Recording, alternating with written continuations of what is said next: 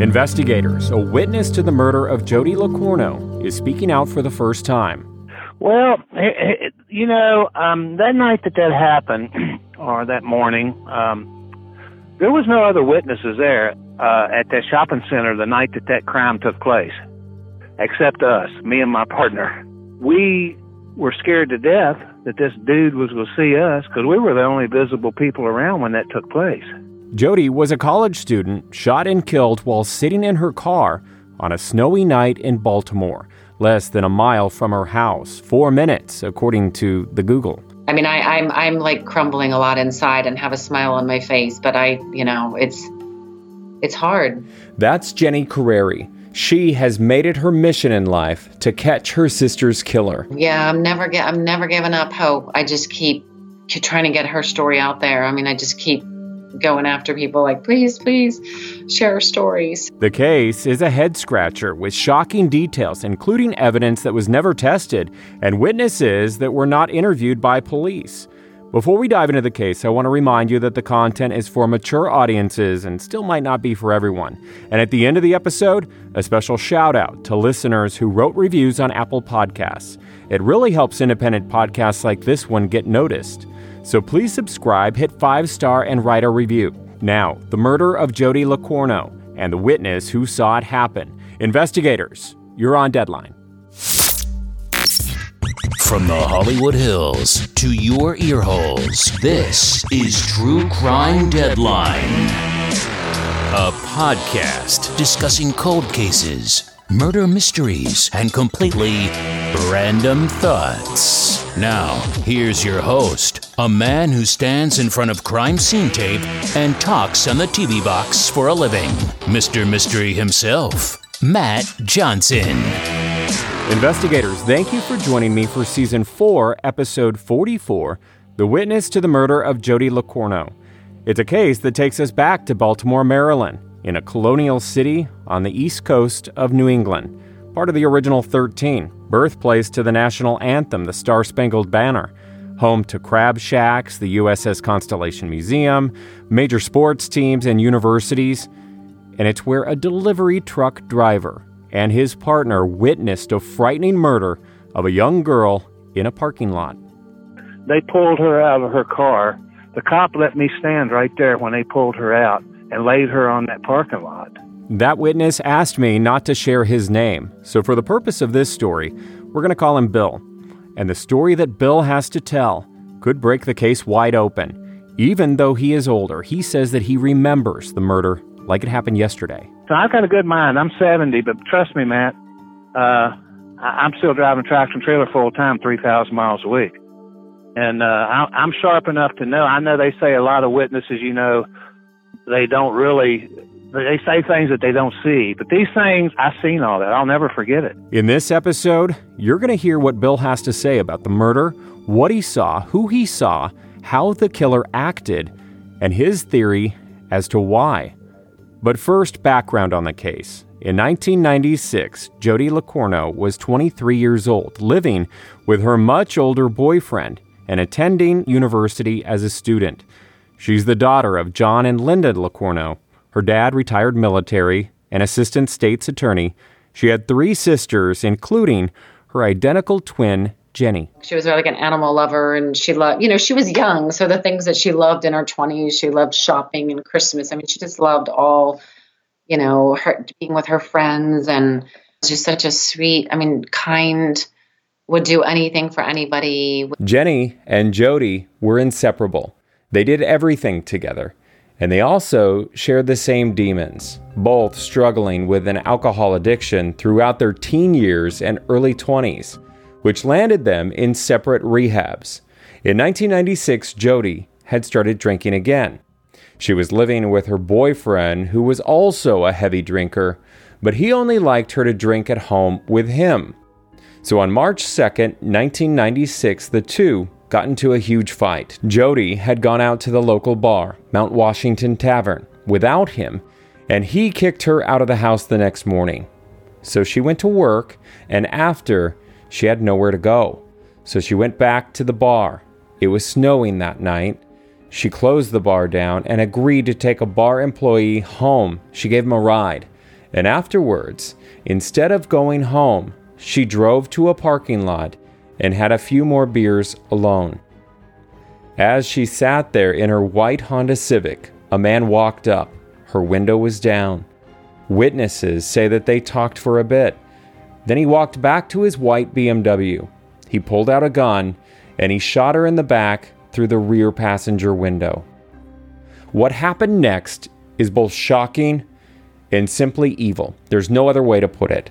But tell me about you and your twin sister. You you always have your best friend around. I mean, we were we were identical. So my mother, you know, when, when since we were born, dressed us alike, and we were always together nonstop. We always had the same room, same friends, same classes, all the way up through high school. You know what? It must be really hard um, being an identical twin and not to have a piece of you still still here and on the planet with you. It's very hard. It's you know I I was numb for so long. I, I, I just I went into shock and I just I mean you just can't when I when I heard the words Jody's dead, you just and I had tried to call her that Saturday morning. She died on my parents' wedding anniversary. She was shot on their anniversary and they called my fiance because they didn't want to tell me and he came in and told me and I just for for years, I mean I was just numb, shock. Tell me about uh, what was going on the day before the murder. Okay, so Jody had gone to work that day and then went to the tavern that night. And that's what upset her boyfriend, Steve, because she called him. They had a payphone at the tavern and she called him from there. And he did not like her to go to the bar and he wanted her to he he liked to be home and drink. And she liked to go be at this bar and drink. So that's what started the fight. And so when he found out she was at the bar, she came home that night and then the next morning is when they had the fight and he told her not to come home he said go you know maybe go to your parents house for the weekend they were about 45 minutes away so it was just very odd the whole i mean i don't know about the the you know she went to work that day but for her she had lots of people that loved her she would have had a place to go she wouldn't have gone that night to go sit in a dark parking lot and and talk to a stranger. She wouldn't have. She drove the janitor home from the bar. I mean, she would have done anything for for anybody, but even in the middle of the night, I, I just I, it's hard for me to see her driving somebody that like that home that I, I by herself and, and then it was snowing for her to drive in the snow. She I mean, she wouldn't have done that either. So everything was really out of character for her that night. What do we know that happened that night? She stayed at the bar till almost close and, and was asked by one of the workers there to, to drive the janitor home. And she drove him home and then went to a liquor store and bought a six pack of beer and went and sat. This is all within about five miles of her house. And then went and sat in a dark parking lot. It right next to her house. I mean, literally like a minute from her house and sat there and and there was six witnesses that night so she's sitting in this parking lot it's called the Caldor it, it was an old depart, department store so what witnesses say is that an, an african american male approached her vehicle and her window was rolled down which it was cold and snowy so they the detectives have said they think maybe she knew this person but I apologize. Prior to that, she had made a couple of phone calls sitting in the lot and she had called back to the bar and talked i believe it was to two different people there one was to the the manager. And what i found out actually just in the last couple years is that he had later on committed suicide. I, I, don't i mean it was just odd that I, I had never known that yeah that he had committed suicide. And then she talked to i believe it was one of the bartenders but there's three different theories that they are three different thoughts that I've heard is that she was looking for a party, she was looking for the owner. There was rumors that she kind of had a crush on the owner, um, and others that she was looking for drugs. So she was there was no drugs in her system. Her alcohol level was high. Um, but sh- you know, there was no drugs, so I, I, I don't rule out anything. I don't rule that. You know, I, I, I, I within my heart don't believe she was doing drugs at the time because I think we would have known. What happens after she's shot? There was people crazy. I mean, out and about, and so she drove across, and he followed her. He shot her from behind, so this the bullet went through the back of the car into the seat and into her spine so she was she got into the shopping center and circled the lot. He sat at the entrance and just watched her. And then once she stopped, I think she hit a curb. I mean, her car stopped, and the witnesses saw him come up to her, and, and her window was down and reached in over her body and put her car in park and took something out of her car. They always say he took something out of her car, but her she had one of those old phones from the 90s that my parents got her. It was, it was called like a box phone or something. So they say, they're like, we can't tell you what was taken out of the car, but her purse and phone were gone. So if she had a purse, I don't know if she was carrying a credit card, I don't know, but the phone was gone. But he did all this in front of these people. And then they tell us the cameras were down in the Giant that night. So they couldn't get video from that, from where she was in where she ended up. But he was very slow, not in a hurry, just got the stuff and just slowly drove out of the parking lot, made a right on York Road and then a right on Walker Avenue, the next street. I mean, if it was a robbery, I don't understand why he wouldn't just have gone up to her window and said, Give me your purse. Why there would have been a conversation. Then she was shot. Then he followed her. Do you see what I'm saying? It's very odd. Yeah, the whole part about him following her is just so evil. And then she's dying. Did she die on the scene there? Yeah. So he's like moving around her body and doing whatever he's doing. It's just evil. Yes. Yes.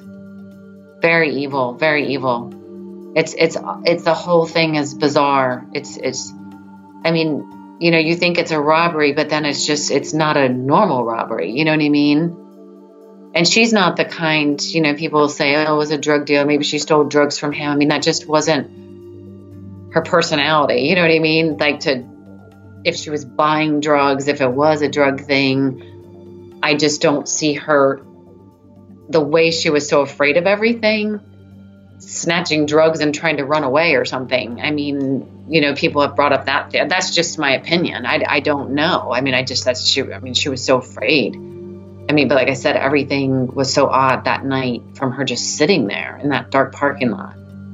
Do you think that she knew this person? if she didn't know it, I think she knew somebody that knew the person. Like somebody maybe sent the person there. You know, she called the bar she called another friend and talked to the friend's boyfriend in the parking lot, which was just a whole nother odd thing. What do you think was going through her mind right then? Do you think that she just needed some sort of comfort or someone to talk to her? Why is she doing this stuff?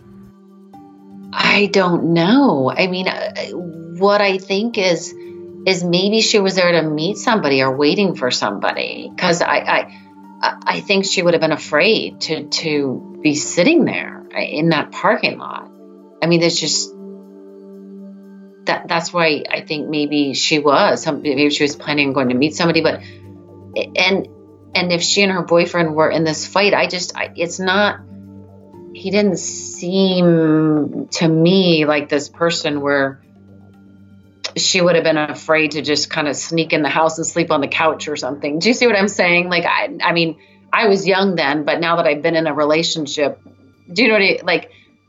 Why or why not go sit in front of her house? Why just go to this dark parking lot? Like, it's it's it just doesn't add up. That's why I think was she.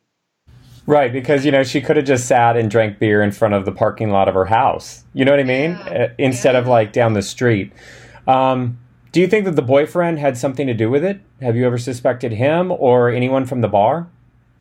No, I, I, I don't suspect the boyfriend. Um, unfortunately, it doesn't look good on him because he was home sleeping that night. I mean, it doesn't, the whole situation doesn't, and then they had a fight. What was her relationship like with this boyfriend? How long were they together? So he was a lot older than her, and they had a major thing in common, and that was drinking.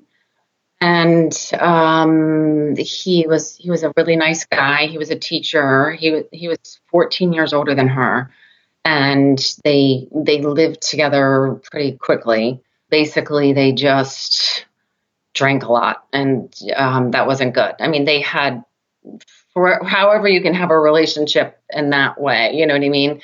She was waitressing for a while and taking classes. She was about to graduate Towson, and that's where she, they were right down the street from the school. How was she doing? What was her mindset, you know, before the murder? She was really afraid of everything, and, and she was afraid to live in Baltimore. She, she used to say she was afraid she was going to get shot in Baltimore. And so, yeah, which is crazy. And I mean, she was afraid of her closet. She was afraid of everything. So she lived in a lot of fear. And um, so the drinking, you know, and, and, like I said, we had experimented with drugs in high school, but alcohol was mainly what we were addicted to. And she, like I said, she had tried in the last year or so, attempted to get help, but she just really struggled with it. It was just, it was awful. So, what theories do you have right now? Right now, I, I'm trying to stay positive about the police, but I, I the I get more frustrated with. I feel for some reason that they're they're they don't want to solve our case. So, what theory is something's not right? You know, my mother feels that way. My mother's almost eighty. She's she's very upset as I am, and she she feels very strongly. I mean, she's very she's not one to come out in the media and talk, or but she feels 100 percent. And I and I like I said, anybody that I've done interviews with, people just say something's not right. I guess you said, what are my theories? I, I, guess it's it's my frustration with the police right now, knowing what I know and knowing that our case doesn't move forward.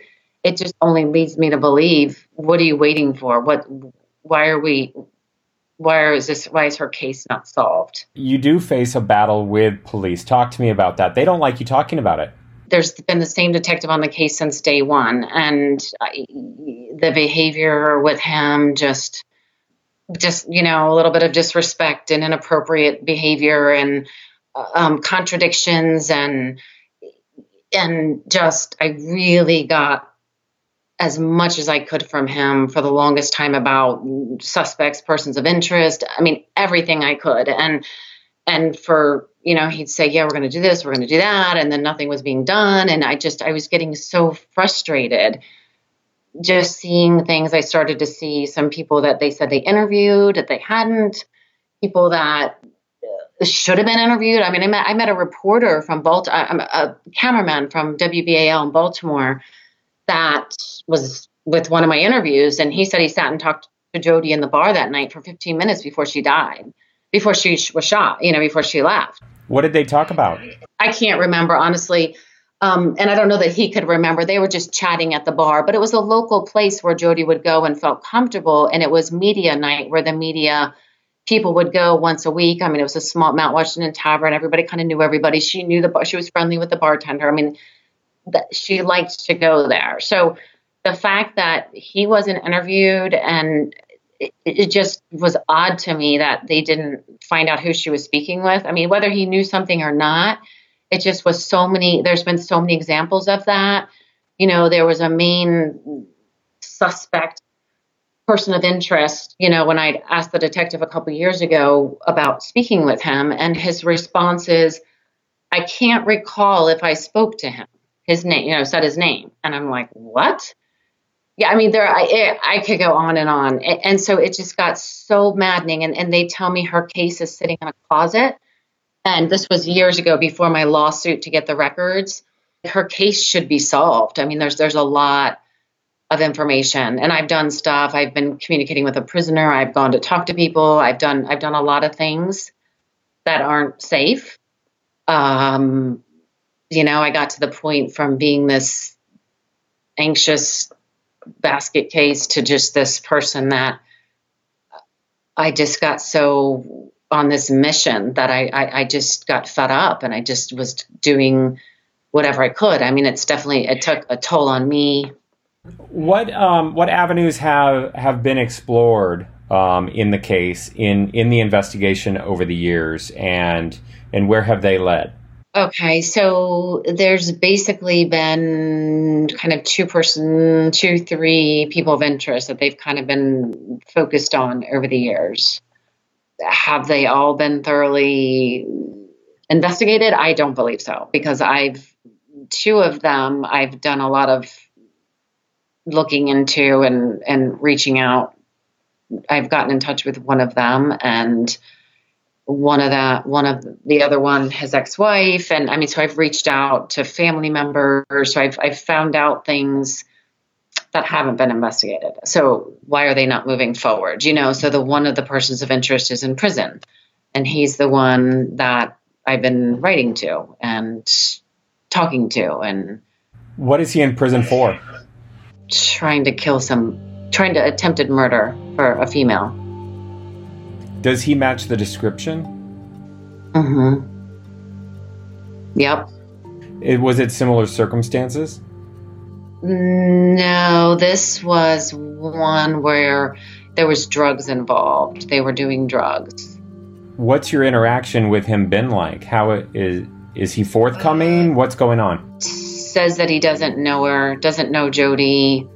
Um, I, I reached out to him just out of desperation because I was frustrated with the police because I had received a lot of information about him and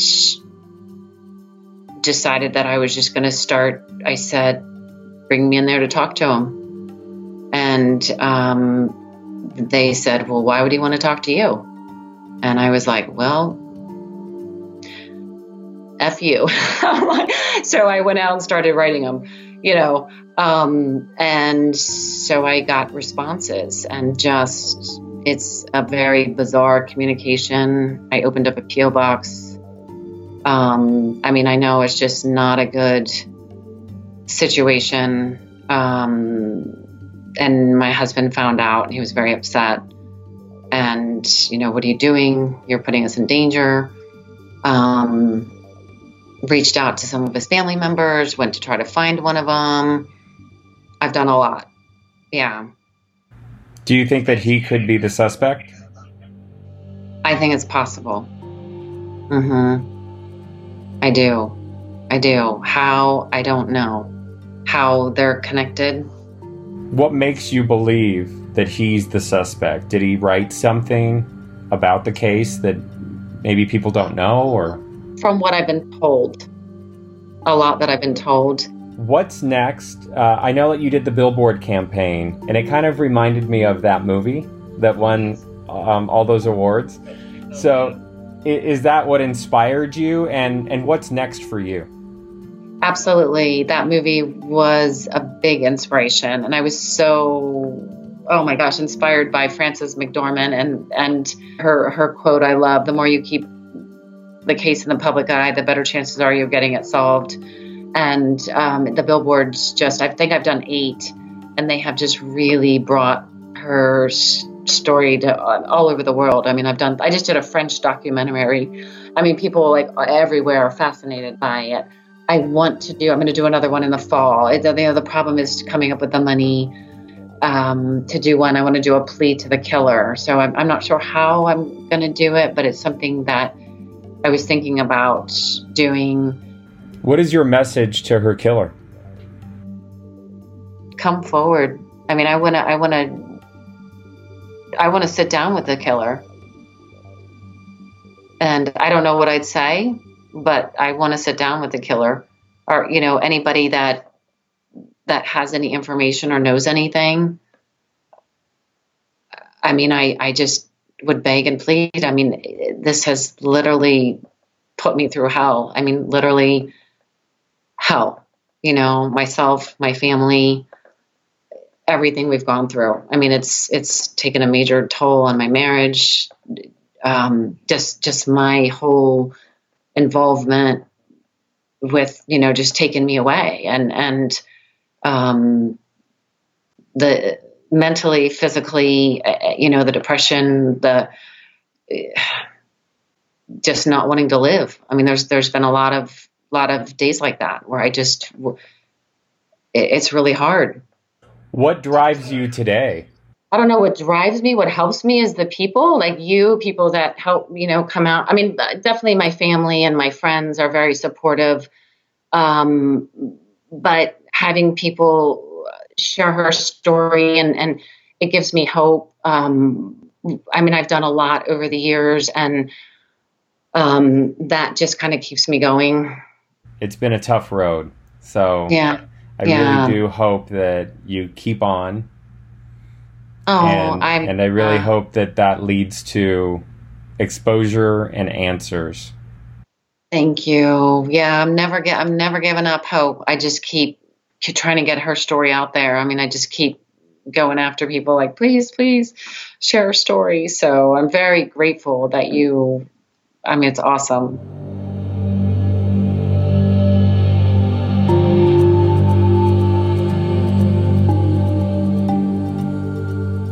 Now is the part where we listen to the witness of the murder who reached out to me, and he's sharing his story for the first time. You haven't spoken to anybody yet, right? No. No, I spoke to the uh, two homicide detectives met us in Annapolis, Maryland, because we we quit going. That we changed our route. Yeah, so walk me through um, what what were you doing at the time, and then what did you first see? Well, you know, we were there working, uh, delivering a Boston Markets chicken place that was right there on the corner of that shopping center because that's what we did for Tyson Foods. Me and my partner, we delivered product to them three times a week. And we had the store open at, I, this happened between like 2 and 4 a.m. I'm not exactly sure the exact time, but it, it was, it was in the early morning hours. And, uh, and we were we had the back door open at this restaurant right on the corner and across the street is where this happened we're in the cooler and we heard this big cannon go off i mean it's in the middle of the night nothing's happening so we didn't know what had happened we thought somebody something exploded so we go out and we start looking around you know and we see this car coming in the shopping center parking lot from across the street and we know that's got something to do with it because there's nothing else at 3 a.m. in the morning. You know, it's it's Deadsville. Right. And and we um we watched this car come in the parking lot. I immediately tell my partner to call 911 because I know that something has happened that's bad. Uh, this this restaurant when they when they close up at night, guess what? They lock down their phones, and there was no cell phones back then, by the way. Uh, there might have been, there might have been some cell phones, but we certainly didn't have one. So you see the you see the car pull in. Um, is that is that Jody's car, or talk me through that? I watch this car. I go out to the back door. I see. We see. We go to the front lobby, and we look across the street, and we see this car coming across the street, entering the shopping center that we're in, where that where we're delivering this product. I go to the back door where our tractor and trailer's at, and I watch this car go up there and circle around and hit a parking stop and just stop. So we know something's up, right? We don't know what. We have no clue at that at that point. So we go back in the restaurant, and all of a sudden, about three to five minutes later, we see another car coming in the parking lot. Right, the suspect's car. Yeah, the suspect's car. No shit, the suspect, the guy that shot this girl. No question about it whatsoever. But we're 200 yards away, probably, from where we're at at this restaurant and where this car ended up up there in front of the Eagle, Giant Eagle supermarket. This guy comes in, circles the parking lot, and we're down there watching, and we're trying to be, hey, listen, we don't want to be too uh, obvious here. We don't know what's going on. So we're we're ducking down, and I and my partner's still trying to call out, trying to get the cops there. He goes up and he does what he does. He pulls up beside her car, uh, gets out, looks around. Um, snowing, starting to snow, three o'clock in the morning. Eerie, man, very eerie. Um, so he he reaches in, turns her headlights off, puts the car in park, takes something out of her car, don't know what, stands up and looks around, and, and we're thinking, we got to go back in the restaurant and lock the door. Because if he sees us down there, you know, he's not going to want any witnesses, right? We were scared to death that this dude was going to see us because we were the only visible people around when that took place. So we go back in, and the restaurant faces the highway, the lobby. We watch as he leaves. We can't get a license plate number. I knew that was critical. I knew that was a critical thing. That if we could have got a plate number or something, but there was no way possible we could do that because if we draw draw any attention to ourselves, you know, liable to get shot or whatever. So we uh, watched him as he he exited the parking lot and and just casually drove away. That's we waited three to five minutes. We go we, we go to the nearest station. We got to get in our tractor and trailer and go up the road to find the service station that's open. That would have been a wonderful thing if we'd have had our cell phones in or a way to call 911 immediately. But we had to wait till this dude left. Right. You know, we could, and we had to wait another three or five minutes because we don't know if he's coming back. You know, so we wait uh, until we think it's safe. We immediately close the restaurant up, get in our truck, and drive up up the road to the first the, the station that they talk about that was open, and went in and said, "Would you please call the police and send them down to the shopping center?" We turn around and go back down there, and and they're coming. They responded good. They're coming. Before we could get down there, they passed us. It was like a mile up the road. They pulled her out of her car the cop let me stand right there when they pulled her out and laid her on that parking lot. That must have been horrible to see. Oh my God, what a beautiful girl. So then we know what's happened. We see where the guy has shot her through the back glass and killed her. It, it, it entered her spine or whatever. She obviously was alive when she came into that parking lot because the maneuvers that that car did would not have done it by itself. She was still, she was still, uh, navigating that car at that point because the car made a couple turns. I mean, it made some sharp turns to get where it ended up, and there's no way that that car would have done that by itself. They came out and talked to us three or four times in the next six months. They met us out on our route to homicide detectives and brought us all kind of pictures and trying to nail down the car because we knew what model it was and we knew what color it was and we knew basically what he looked like, but that was about it. Yeah, what did the suspect look like? Do you remember? Uh, yeah, stocky person, uh, had on a green olive, you know, like, uh, like military jacket, uh, and you know what? That's a very generic description. I mean, that could describe 10 million people. And it was so far away. It was like 200 yards away and it was in the middle of the night and we're down there ducking around and trying to see what's going on and, and can't really get a good description. He gets out of the car and he looks he he surveys he scans the whole area, right? Before he ever approaches her car. He looks around, right? I mean he's looking around to see if anybody's around there.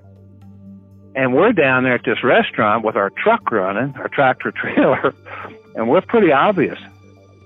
But uh we don't want to get noticed you know, because we know that some kind of crime is being committed there. What did police tell you when you were there? What were they speculating? Well, they didn't have a clue. And, you know, I told them what we had seen and what I had seen. And I told them everything just like I'm telling you. And, um, they told me they'd be in touch, you know, but w- they did hold us there for and like I said, there was there was no open places around there, man. The places the we opened up the restaurants with keys. We had keys and alarm codes. This is how we delivered all night long in the city uh, to put the product in because we couldn't do that in the daytime up there.